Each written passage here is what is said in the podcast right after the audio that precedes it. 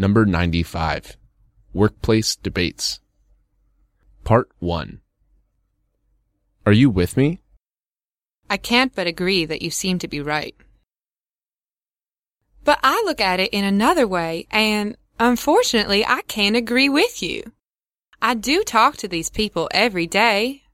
Some of them have been working for this company for five years, and they are experts at their jobs.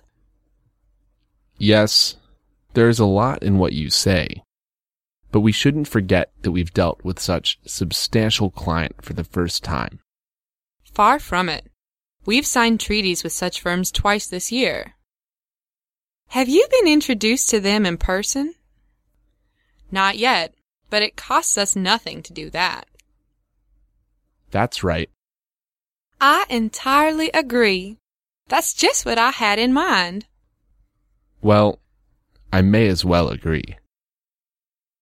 Part 2. To begin with, I'd like to call your attention to the fact that we've been discussing this delicate situation since morning and we haven't reached an agreement yet. As far as I know, you don't know the details. As for me, I can't but agree with the fact that situation is getting worse. At any rate, I want to keep a handle on the situation. Beyond all questions, I can bring you up to date if you don't mind. Amazing as it may seem, I've got a feeling that you are keeping something in the dark.